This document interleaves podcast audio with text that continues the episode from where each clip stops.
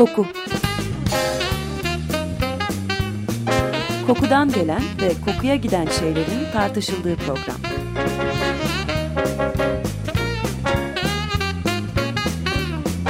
Hazırlayan ve sunan Vedat Ozan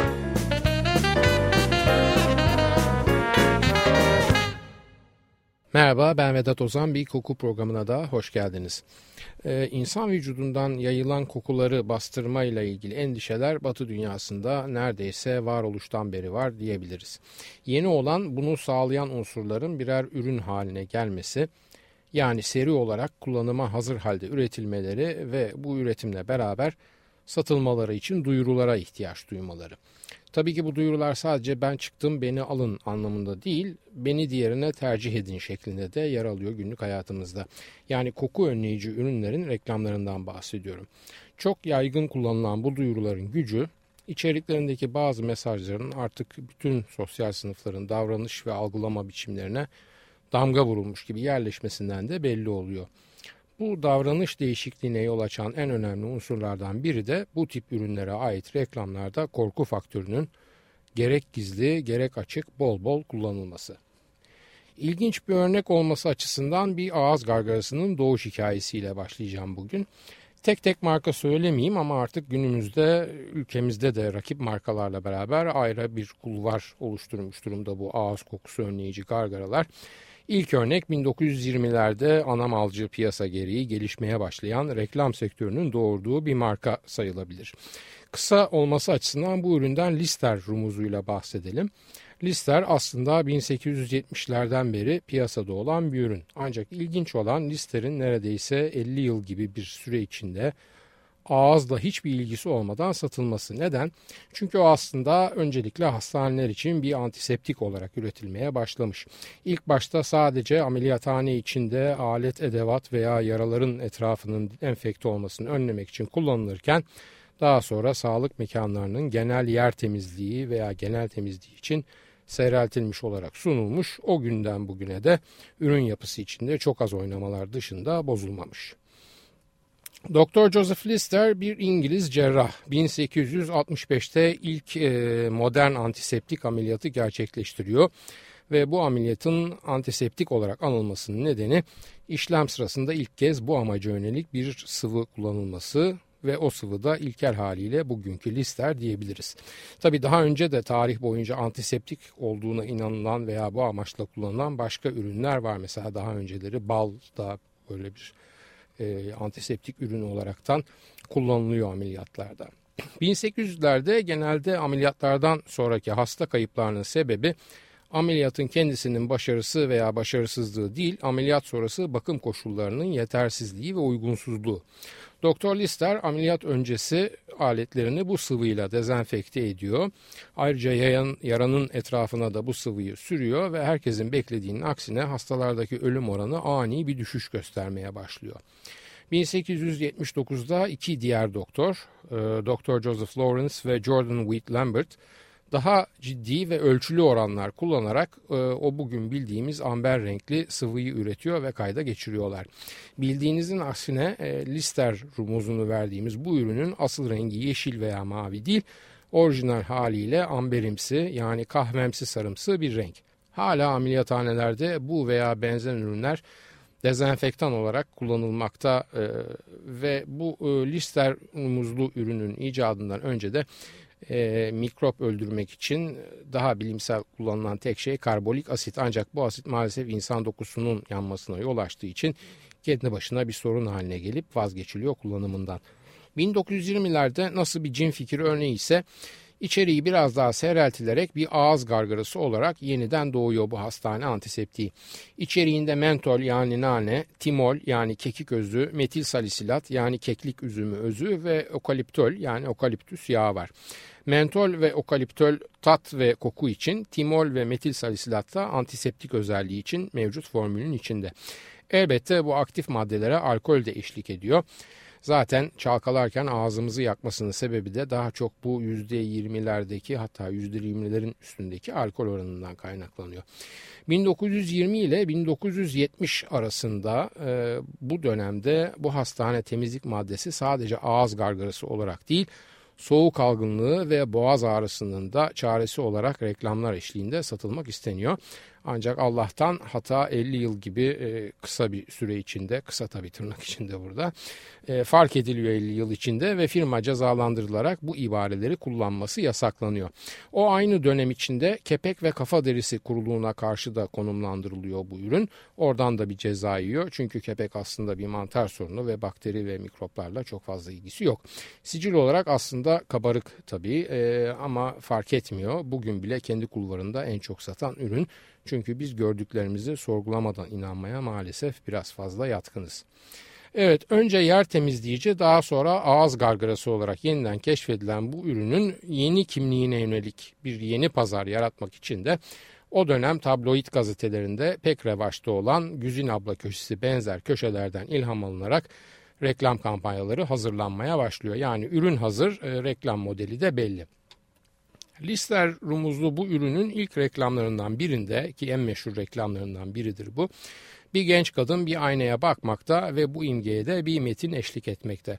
Metin genel anlamıyla şöyle bir hikaye anlatıyor. Başlık aynanız sizden hangi gerçeği gizliyor şeklinde. Bu başlığa eşlik eden diğer satırlarda bu genç hanımın bütün olumlu avantajları sayılıyor. Yani ne kadar güzel olduğu, güzel olmakla kalmayıp aynı zamanda akıllı ve yetenekli olduğu, iyi bir eğitim almış bulunduğu ve çevresindekilerden çok daha zevkli giyindiği belirtiliyor. Ancak bir sebepten bu genç hanım bir konuda başarısızdır. Tabii bu konuda karşı cinsli olan ilişkileridir. 1920'lerde karşı cinsle ilişkinin sınırları ne diye düşündüğünüzde tabi ortaya bu hanımın aslında evde kalmış olduğu çıkıyor. Reklamın metni bu bağlamda devam ediyor. O her zaman Nedime oldu ancak hiç gelin olamadı ve aynasının ondan gizli tuttuğu gerçek aslında hiç akla gelmeyen ve yakınlarının da onun yüzüne hiç söyleyemedikleri bir şeydi e, bu gizli tutulan gerçek onun halitosisten muzdarip olduğuydu. Halitosisi kendiniz fark etmezsiniz ve en yakın arkadaşlarınız bile bunu size söylemezler. Reklam metninde kullanılan hep Nedime hiçbir zaman gelin değil sloganı çok uzun süre ürünün ana sloganı olarak tarihe geçiyor. Daha sonraları bu slogan günde iki kez nefret ettiğiniz tat sloganıyla değiştiriliyor.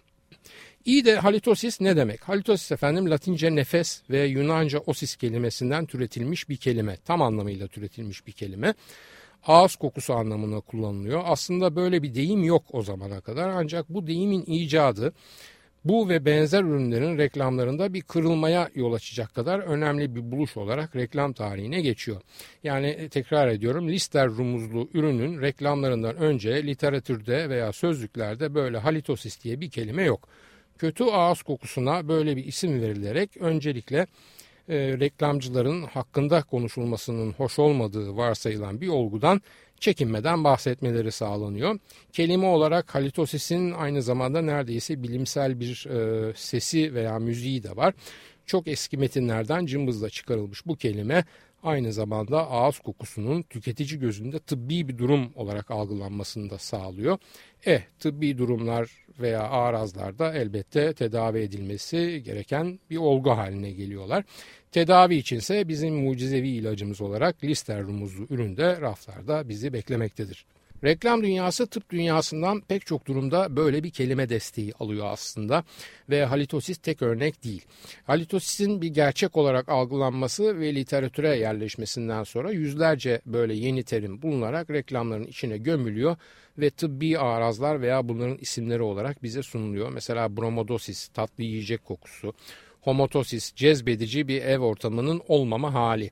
Homotosisten muzdaripseniz mobilyalarınızı değiştirebilirsiniz gibi yani bunun devamını getirebilirsiniz. Asidosis mide ekşimesi vesaire vesaire böyle pek çok kelime türetilerekten e, reklam literatürünün içine giriyor. Ne hikmetse bize bu tıbbi araz çağrışımlarını yapan akılda kalıcı Latin kökenli kelimelerden tıp adamlarının haberi yok ancak reklamcıların var. E, dünya nelere kadir. Biz tıp literatürünü yeniden yazmaya gönüllü olarak soyunan reklam ustalarını bir kenara bırakıp örnek reklamımıza dönelim şimdi. Bahis konusu reklamımız yani ayna karşısında mükemmel ancak halitosisli genç hanım portresiyle bize bir sosyal drama net olarak çizilmektedir. Bu sosyal dram içinde kuvvetli trajik unsurlar da barındırmaktadır. E, reklamı gören ve algılayan bizlerden beklenen de bu reklamdaki başrol oyuncusu ile özdeşleşmek ve onun makus talihinden dolayı kendimizce bir üzüntü, çöküntü, endişe yaşamaktır. Bu özdeşleşme duygusunu kuvvetlendirmek için de görselde ayna imgesi kullanılmış ve görsele eşlik eden başlıkta da aynanız denilerek bu hanım ile e, aramızda bir kimlik sınırı belirsizliği yaratılmıştır. Bu anlamda bakıldığında e, reklamdaki kız okuyucunun öteki veya ikinci benliği veya bir başka deyişle alter egosu oluvermiştir. Bilginiz için alter ego benlik içinde benlik, kimlik içinde bir başka kimliktir. Yani içimizdeki ikinci kişiliktir ve en yüksek ifadesini şizofrenide bulur. Alter ego için verebileceğim en uç örnek kurgusal bir karakter ikilemesi olan Dr. Jekyll ve Mr. Hyde'dir. Bu kadar uçlara taşımasa da bu reklam bizi reklamdaki kızın kimliğini ve korkularını barındıran daha geniş bir benliğe yerleştiriverir. Reklam okuyucuda sadece bilinçaltı bir paranoya değil aynı zamanda bir gerilim de dolayısıyla yaratmak açısından gayet başarılıdır. Reklamcıların zekice fark ettiği gibi vücudumuzdan kaynaklanan kokular hayatımızdaki adlandırılmamış korkular üzerine bir pazarlama kampanyası inşa etmek için mükemmel bir olgudur. İnsanlar kendi vücut kokularını genelde hissetmezler. E, aynada görsel kimliğimiz gibi görünemez veya yansıyamaz ve nezaket gereği en yakın arkadaşlarımız tarafından bile dile getirilmekten çekinirler. Vücut kokumuzun tehlikeleri ve olumsuz e, olası sonuçları hakkında sadece e, reklamda kendini belli eden ve reklam veren tarafından temsil edilen objektif üçüncü şahıs tarafından uyarılırız. Evet algımız metin yazarını objektif bir otorite olarak konumlandırır beynimizde. Bir müzik arası verelim ondan sonra devam edelim. Cream ve Cocaine.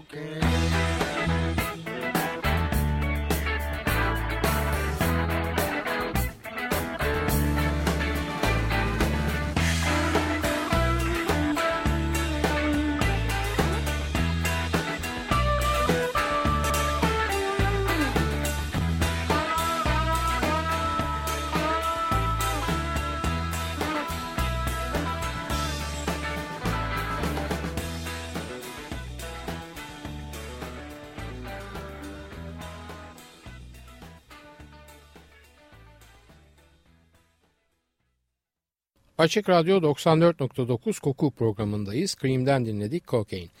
Evet Lister Rumuz ismini verdiğimiz ürünün reklamını incelemeye başlamıştık ilk bölümde. Bu reklam aynı zamanda okuyucuyu vücut kaynaklı kokuların sosyal sonuçları hakkında da ikaz eder. Daha doğrusu ikaz etmekle kalmaz çözüm içinde yönlendirir. Zaten varlık sebebi de budur. Her ne kadar reklamdaki sorunlu genç hanım sosyal başarısızlıklarının e, daha doğrusu evde kalmasının sebepleri hakkında bilgisizse de onunla geçici olarak özdeşleşen bizler bu konuda bilgilenmiş oluruz ve aynı kaderi yaşamamak için ürünü satın almaya yönleniriz. Reklamda satışı teşvik edilen ürün bizim en yakın arkadaşlarımızdan bile yakınımıza gelerek bizi uyarır hissettirdiği sorunu çözer ve sosyal utançlarımıza da gönüllü bir kalkan olur. Biz de bu muhteşem duygu karşılığında o ürüne para öderiz. Belki reklamı görmeden böyle bir sorunumuz yoktur. Ancak o reklamı gördükten sonra bu sorun içimize yerleşir ve bizi korkutmaya başlar. Yani macun e, tüpten çıkmıştır ve geriye tıkamayız. Yarattığı korkunun çözümünü de hemencik sunu veren bu ürün geçici olarak algılarımızla oynayarak kendini sattırır. Yaşı tutan dinleyicilerime bu noktada Neşe'nin kepek sorunu sloganıyla meşhur olan bir başka reklamı da satır arasında hatırlatmak isterim. Efendim ağzımızın içinde normal olarak 600 civarında bakteri yerleşik olarak bulunur. Ağzımızın içindeki havasız ortamda bunların bir kısmının proteinleri tekil amino asitlere bölünür ve bu amino asitlerin de parçalanmasıyla gazlar ortaya çıkar. Kokuyu veren de bu gazlardır. Bu kokulu gazların en önemli üretim yeri ise dilimizin en arkasıdır. Kötü koku sadece ağzımızdan değil burnumuzdan nefes olarak verdiğimiz havanın içinde de yer alabilir. Aslında büyük bir çoğunlukla ağız kokusu bir tıbbi durum değil en fazla bir tıbbi gösterge olabilir ve pek çok farklı kökenden kaynaklanabilir. E, diş sağlığı, karaciğer yetmezliği, bronş bronş ve akciğer enfeksiyonları, mide sağlığı, şeker dengemiz veya genel metabolik dengemiz gibi pek çok önemli ve yaşamsal denge ve durumdaki bozulma veya sapma ağız kokumuzun değişmesine ve hoş olmayan koku moleküllerinin ortama salınmasına yol açabilir. Sonuçların sebep olarak algılanması bu reklam örneğinde olduğu gibi kaçınılmaz olarak ileride başımıza çıkabilecek pek çok sorunu zamanında çözmeyi engelleyici veya geciktirici bir algı şeklidir. Evet dönelim tekrar lister rumuzlu ürünümüze. Anlattığım reklam örneğinde olduğu gibi bizim en yakın arkadaşlarımızdan bile yakınımıza gelerek bizi uyaran e, hissettiği sorunu çözen ve sosyal utançlarımıza gönüllü kalkan olan bu ürünün sahibi ve üreticisi olan şirket bu başarılı reklam kampanyasından nasibini yüklüce alır. E, şirketin 1920'de 100 bin dolar seviyesindeki karı bu ürünün bu şekilde lansmanından 7 yıl sonra yani 1927'de 4 milyon dolara çıkar. İşin ilginci ürünün hastanelerdeki genel temizlikle ilgili antiseptik yapısında hiçbir değişiklik yapılmamış. Sadece aynı ürünün hedeflediği pazar ve tüketici profili değiştirilmiştir. Reklamcılar korkularımızı sermaye olarak kullanmak konusunda hep çok başarılı olmuşlardır. Gene gerilere gittiğimizde Lister rumuzuyla bahsettiğimiz bu ağız gargarası ile ilgili olana benzer başka kampanyalarda görüyoruz. Yani Lister rumuzlu ürünü bir günah geçimiz haline getirmedik. Aslında keçi bir tane değil bin tane çünkü. Başka bir örnekle devam ediyoruz. Büyük bunalım yılları Amerika'da 1920'lerin sonları 1930'lardayız. Ortalama bir vatandaşın en büyük endişesi o dönemde işini kaybetmek ve ekmek parasını kazanamamak. O dönem gerek finans gerek üretim sektörleri büyük bir darbe boğaz içinde ve bu nedenle de yeni iş alanları açılmıyor. Bilakis sürekli daralan bir iş alanı hacmi ve yükselen işsizlik rakamları var. Tam da bu depresif dönemde bir sabun firmasından bir reklam kampanyası geliyor. 1931 yılında başlayan bu kampanyanın başlığı hiç ummadığı bir nedenle kovuldu. Başlığın altında metin devam ediyor. Vücut kokunuzla işinizi riske etmeyin. İşler düşmeye başladığında işverenler daha yargılayıcı olurlar. Bazen küçük bir hata ibrenin bizi göstermesine sebep olabilir. İlk bölümde incelediğimiz evde kalmış genç hanım örneğinden daha direkt vuran ve satır aralarında da fazla yer bırakmayan bir reklam örneği tabii bu. Hiç lafı dolaştırmadan aslında işverenlerin eleman çıkarmak için bahane aradıklarını ve iş yerindeki sosyal ortamı bozan bir vücut kokusuna sahip olmamız halinde bu bahaneye kucak açmış olacağımızı söyleyerek zaten var olan genel bir korkuyu önce yüceltiyor. Arkasından da 3.30 paralık bir sabunla iş kaybımızın önüne geçebilecek çözümü sunu veriyor. Aslında kısa ve basit ama biraz düşündüğünüzde de son derece insancıl bir görünümü de yok değil. İnsanların yaşam standartlarının bozulmasının sebebi olarak hiç çekinmeden kapitalist sistemin içine düşmüş olduğu açmazdan söz edebiliyor ve karşılığında çalışma hakkımızla ilgili sorunu da kişiselleştiriveriyor. Ancak burada ilginç olan suçlunun kim olarak gösterildiği. İşsizliğin suçlusu pazar ekonomisi, finans kurumları veya açmaza düşen üretim sistemi değil, maalesef bizleriz. Vücut kodumuz kötü olmasa işimizi de kaybetmeyebilirdik. Ekonomik sistemin burada ne suçu var ki? Bu suçlama yönü saptırmasıyla birlikte insanların aynı sistem içinde hiçbir sorun çıkartmadan pazardan istifade etmeyi sürdürmeleri teşvik edilirken bunun bedeli olarak da vücutlarımıza yabancılaşmamız net olarak talep ediliyor. Kişisel bakım ürünleri üreticileri pek çok iş kolunda olduğu gibi örgütlenir ve lobi faaliyetleri yürütürler. Ee, bazen de tek tek marka reklamları yerine sektörel reklamlar vererek maliyetler düşürülür ve daha objektif bir reklam veren algısının öne çıkmasına sebep olunur. Bu ürünlerinin çoğu sistemin beşiği olarak da adlandırabileceğimiz Amerika Birleşik Devletleri'nden çıktığı için örneklerimiz de genellikle oradan oluyor. Amerikan Sabun ve Gliserin Üreticileri Birliği bir sonraki örnekteki reklam verenimiz. Daha doğrusu bu birliğe bağlı Temizlik Enstitüsü. Enstitü ismi çok fazla rastlanan bir isimdir pazarda. Genelde de daha bilimsel veya daha objektif bir algıya yol açan bu enstitülerin arkasında ya bir üretici şirketler birliği ya da tekil bir üretici markası çıkabilir. Daha sonra bu ürün veya sektörel ürünler topluluğu sık sık bu kendilerine bağlı enstitülere atıfta bulunurlar ve onların verilerini bizde objektif bir algı yaratmak için kullanırlar. Efendim reklamdaki imge bir iş başvurusu sahnesidir. Bir yönetici muhtemelen e, eski adıyla personel müdürü, yeni adıyla insan kaynakları müdürü masanın önünde oturan ve endişeli bir yüz ifadesi takılmış olan kişiye bakar. Endişeli kişi iskemlesinde döner ve omuzları üzerindeki şüpheci veya kendini suçlayıcı yükün ağırlığı oldukça belirgindir. Belli ki iş görüşmesi başarısız geçmiştir ve burada da metin yazarı devreye girer. Kendisinin en büyük düşmanıydı, görünümüyle işe uygun değildi ve bunu da biliyordu. Ah neden bu sabah duş yapmamıştı, neden tıraş olup da tıraş losyonunu sürmemişti. İnsan Kaynakları Müdürü'nün göz bebeklerinde kendisine ilişkin ucuz yargı hemen belli oluyordu. Metin devam eder. Su ve sabun kendine saygıdır. Temiz ve tıraşlı bir erkek karşısındakinin gözlerinin içine bakarak gerçeği rahatça söyleyebilir. Temiz olduğunuzda görüntünüz de sizin menfaatinize olarak mücadeleye katılacaktır. İmza Temizlik Enstitüsü. Devam edelim. Bu reklamda net olarak ilk an algısı öne çıkarılmış ve onun üzerinden de vücut kokusu korkusuna parmak basılmıştır. Yani sanki sadece temiz ve kokusuz olmak o işin teknik gereklerini yerine getirmemize yetecekmiş gibi bir intiba yaratılarak yaşamsal kalitelerimiz ilk anda algılanabilen birkaç temel ögeye indirilmek istenmiştir. Daha önceki programlarda çok kez söylediğimiz gibi bir metafor yaparsak bir parfüm olarak sadece üst notalarımız önemsenmiş, kalp ve baz notalarımız yok sayılmıştır.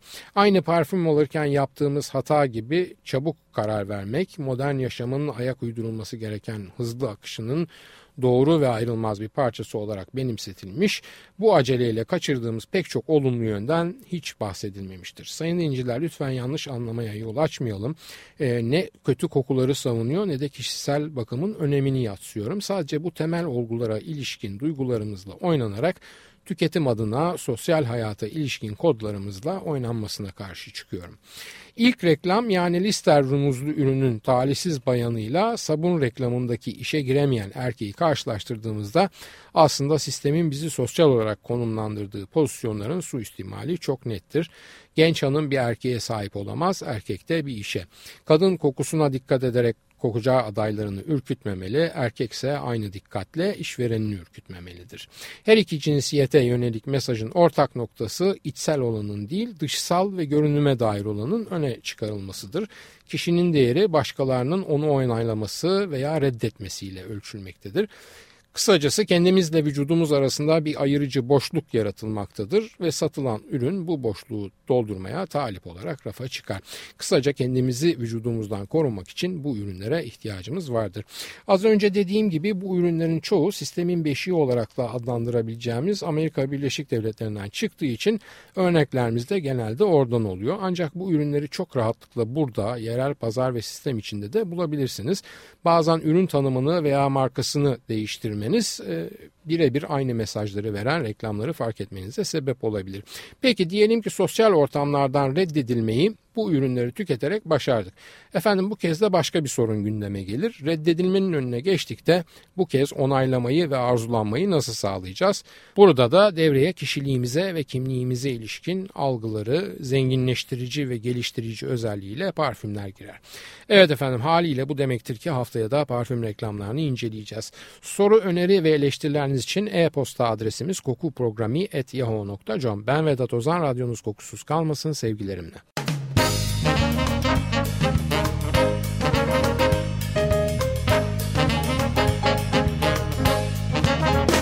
Koku Kokudan gelen ve kokuya giden şeylerin tartışıldığı program.